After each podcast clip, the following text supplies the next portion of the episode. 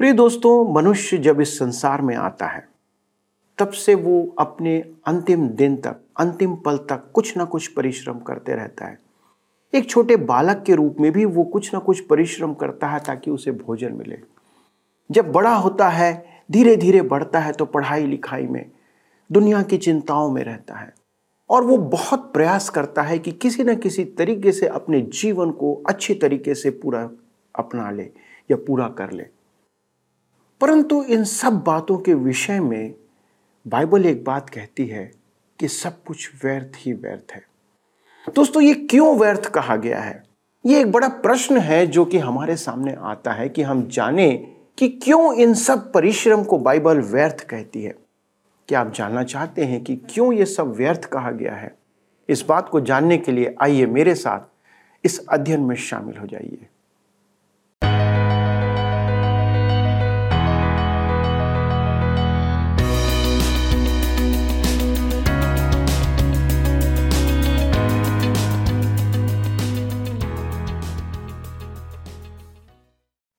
दोस्तों, आप सभी को सत्यवचन की पूरी टीम की ओर से प्रेम भरा नमस्कार। आशा है आप कुशल पूर्वक हैं तथा परमेश्वर के वचनों का अध्ययन करने के लिए आज पुनः तैयार बैठे हैं। दोस्तों, मुझे यह जानकर अत्यंत प्रसन्नता होती है कि आप परमेश्वर से और उसके वचनों से प्रेम करते हैं और उसे सीखने के लिए तत्पर रहते हैं। आपकी उपस्थिति इस बात का प्रमाण है, पर मेरा आपसे निवेदन है कि आप अपने मित्रों, परिवार के सदस्यों और रिश्तेदारों को भी इसमें शामिल होने के लिए प्रोत्साहित करें। दोस्तों, आज से हम एक नई पुस्तक का अध्ययन आरंभ करने जा रहे हैं, जो पुराने नियम की 21वीं पुस्तक है और उसका लेखक सुलेमान राजा है।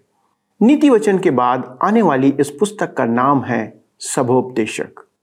सुलेमान नीति वचन, श्रेष्ठ गीत और सभोपदेशक की पुस्तकों का लेखक है। इन तीनों पुस्तकों में हम सुलेमान के तीन विभिन्न गुणों के प्रगटीकरण को देख सकते हैं। नीति वचन के विपरीत हमें इस पुस्तक में सुलेमान के जीवन का एक अलग ही पहलू देखने को मिलेगा दोस्तों।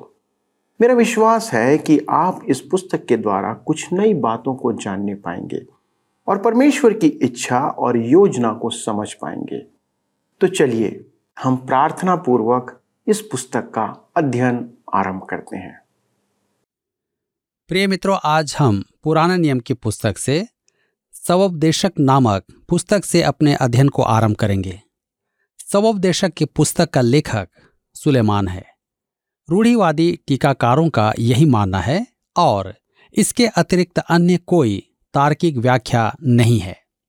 नीति वचन और श्रेष्ठ गीत की पुस्तक का लेखक भी सुलेमान ही है। नीति वचन और सवोदेशक की पुस्तकों में ज़मीन आसमान का अंतर है। नीति वचन सुलेमान की बुद्धि के वचन हैं तो सवोपदेशक में उसकी मूर्खता भरी हुई है। यह उसकी नाटकीय जीवनी है, जब वह परमेश्वर से दूर हो गया था। सबोपदेशक का अर्थ है शिक्षक या दार्शनिक। मैं दार्शनिक शब्द को अधिक पसंद करता हूँ, क्योंकि इसमें भ्रम की गुंजाइश कम है। किसी भी पुस्तक को समझने के लिए लेखक के उद्देश्य को समझना आवश्यक होता है। अतः हमें पीछे हटकर इस पुस्तक के सर्वांग आपेक्षिक महत्व को समझना होगा। परमेश्वर के वचन का सूक्ष्म परीक्षण करने से पूर्व आवश्यक है कि हम उसका परिदृश्य समझ लें। जी हाँ इसकी आवश्यकता बाइबल की किसी भी अन्य पुस्तक से अधिक सवोपदेशक की पुस्तक के लिए अनिवार्य है। यह पुस्तक परमेश्वर से अलग मनुष्य के दार्शनिक विचार हैं और मनुष्य का निष्कर्ष सदा वही होता है जो इस पुस्तक का है। हमारे लिए यह जानना अति आवश्यक है क्योंकि इसमें कुछ विचार बाइबल के विचारों से मेल नहीं खाते हैं। यह पुस्तक नास्तिकों की अति प्रिय पुस्तक है और उन्होंने इसमें से अनेक संदर्भ काम में लिए हैं। उदाहरण के लिए, वाल्टेर आज भी इसका वृहद उपयोग करते हैं और अनेक धार्मिक पंथ इसका संदर्भ रहित उपयोग करते हैं जो वास्तव में अर्थहीन है। मनुष्य परमेश्वर के बिना हर्ष की खोज में है। और लाखों लोग प्रतिदिन इसी प्रयास में लगे रहते हैं। यह पुस्तक ऐसे प्रयास की विसंगति को प्रकट करती है। सुलेमान, मनुष्य में सबसे अधिक बुद्धिमान मनुष्य था। उसे परमेश्वर ने अपार बुद्धि दी थी। उसने मनुष्य के ज्ञान की सीमा में प्रत्येक क्षेत्र में खोज की थी और उसका निष्कर्ष था। सब व्यर्थ है। जीवन में संतोष पाना इन प्रयासों द्वारा असंभव है। मेरे प्रियो, परमेश्वर ने अयुब जैसे धर्मी जन पर यह प्रकट किया था कि वह एक पापी है।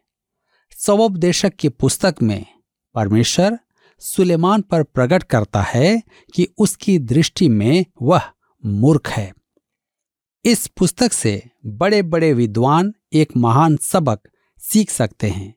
मनुष्य अपनी बुद्धि की पराकाष्ठा में यदि नया जीवन ना पाए तो वह परमेश्वर की दृष्टि में मूर्ख ही है।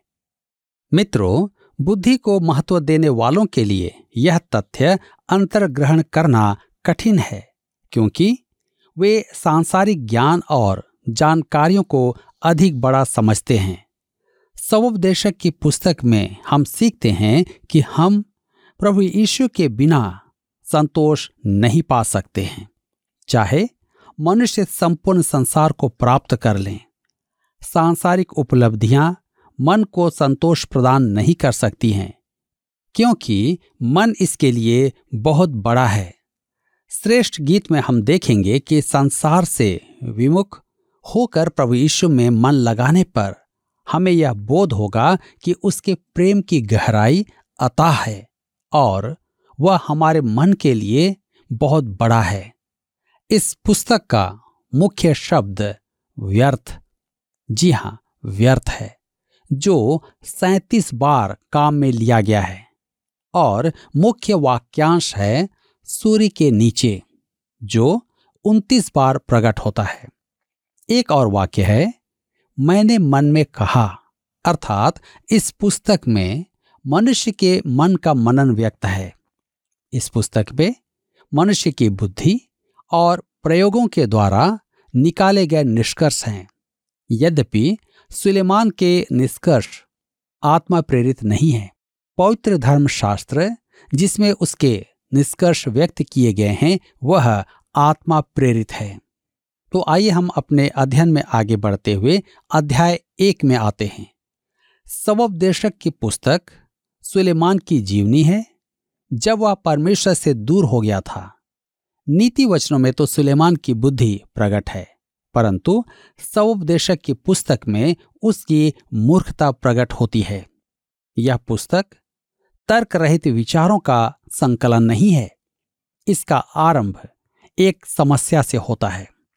सब कुछ व्यर्थ है।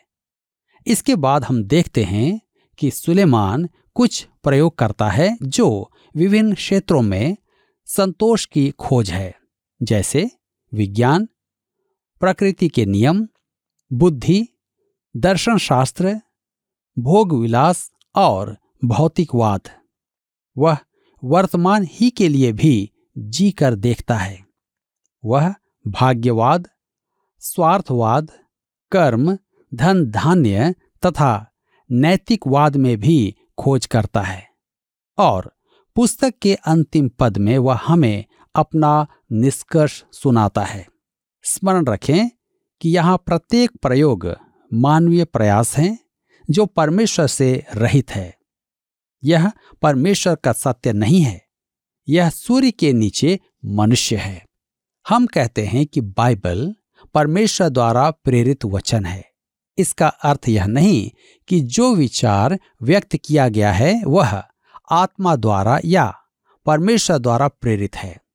वचन, आत्मा प्रेरित है। हमें संदर्भ देखना चाहिए और किसने किस परिस्थिति में क्या कहा, उसका भी ध्यान रखना चाहिए। उदाहरण के लिए, यहूदा के विश्वासघात की घटना बाइबल में है। वह घटना परमेश्वर की प्रेरणा से लिखी गई है। यहूदा का विश्वासघात परमेश्वर की प्रेरणा से नहीं था, वह तो शैतान का काम था।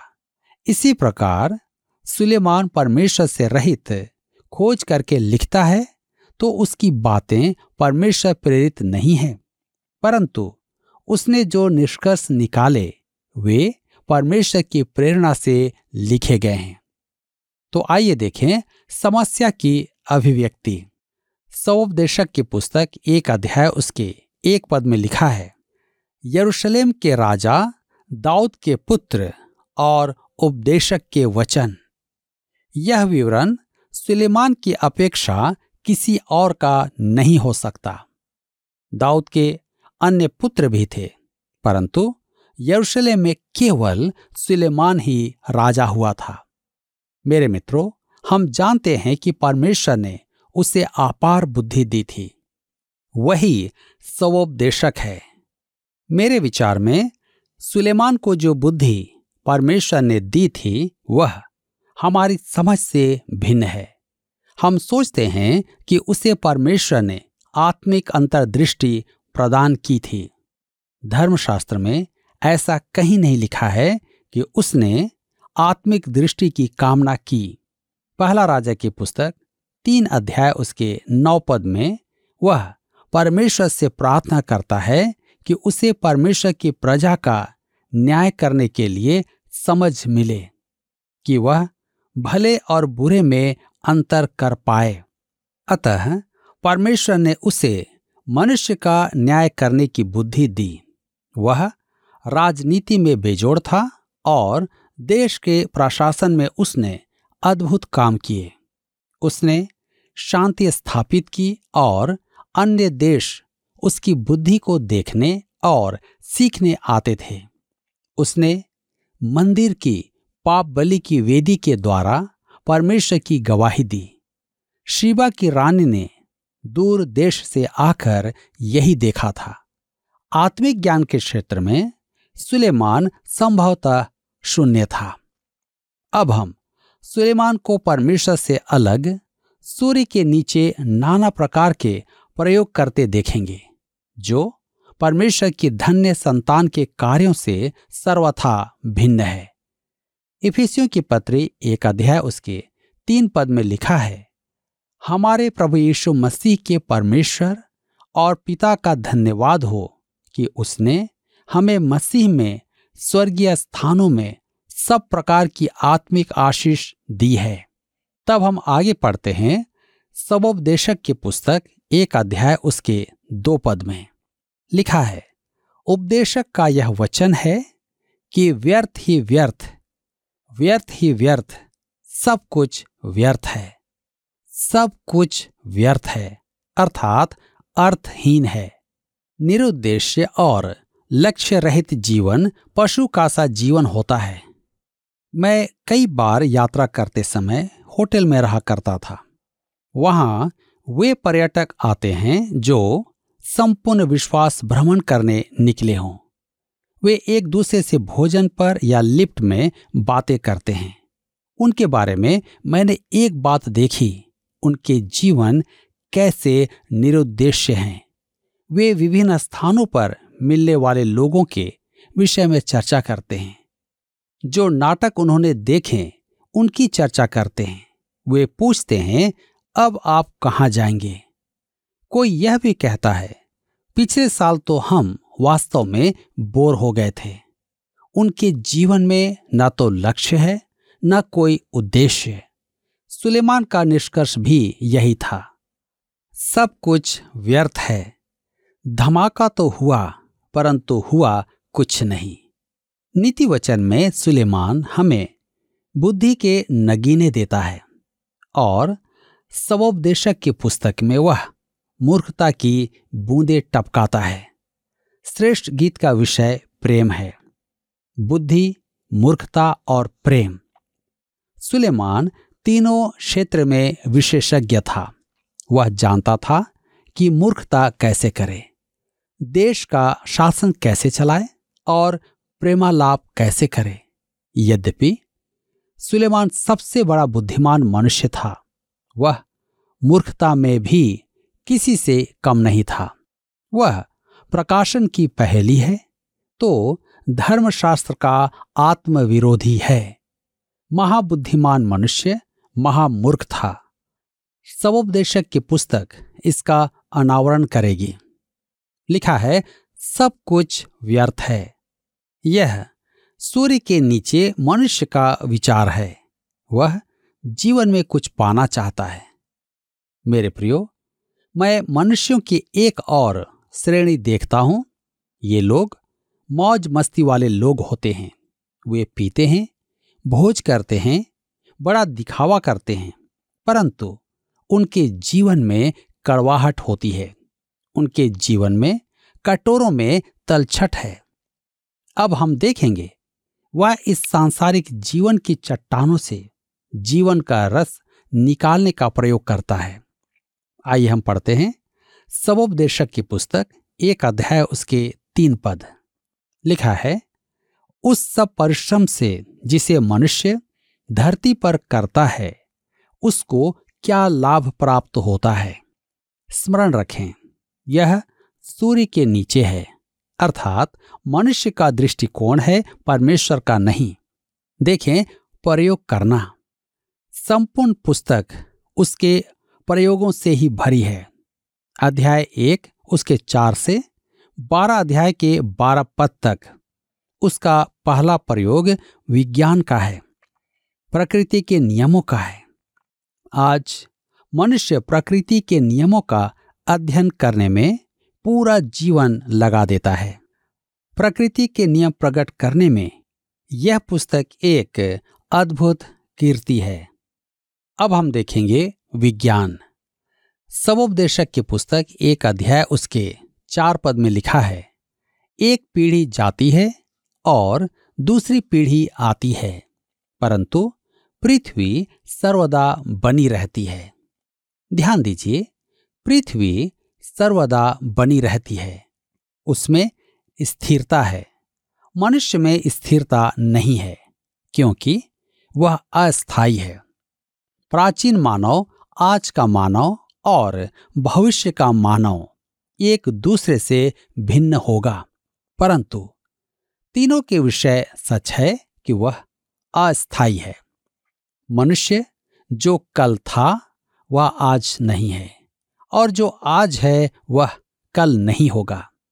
चाहे मानव जाति पीढ़ी से पीढ़ी चलती रहे, मनुष्य अस्थाई है।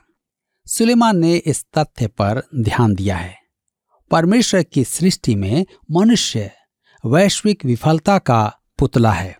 उसका इस पृथ्वी पर रहना कुछ ही समय का है।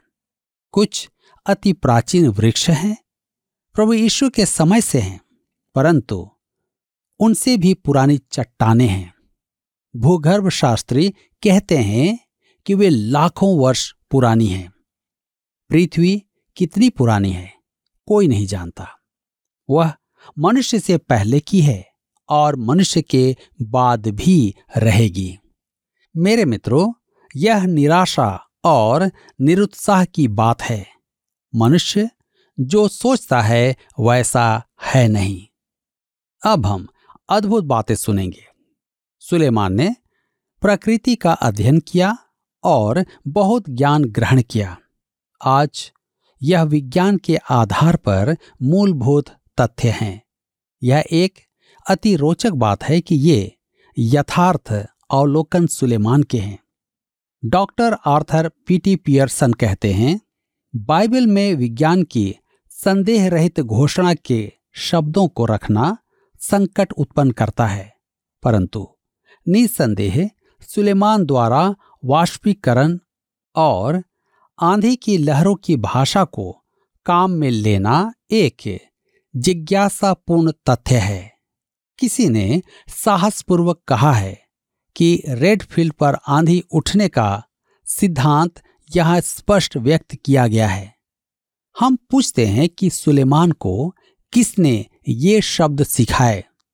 जो अनियमित हवा और अनिश्चित आंधी के तथ्यों को प्रकट करते हैं, और यह भी कि समुद्र का जल वाष्प बनकर वर्षा करता है, और जल समुद्र में जाने पर भी समुद्र अपनी सीमा पार नहीं करता है।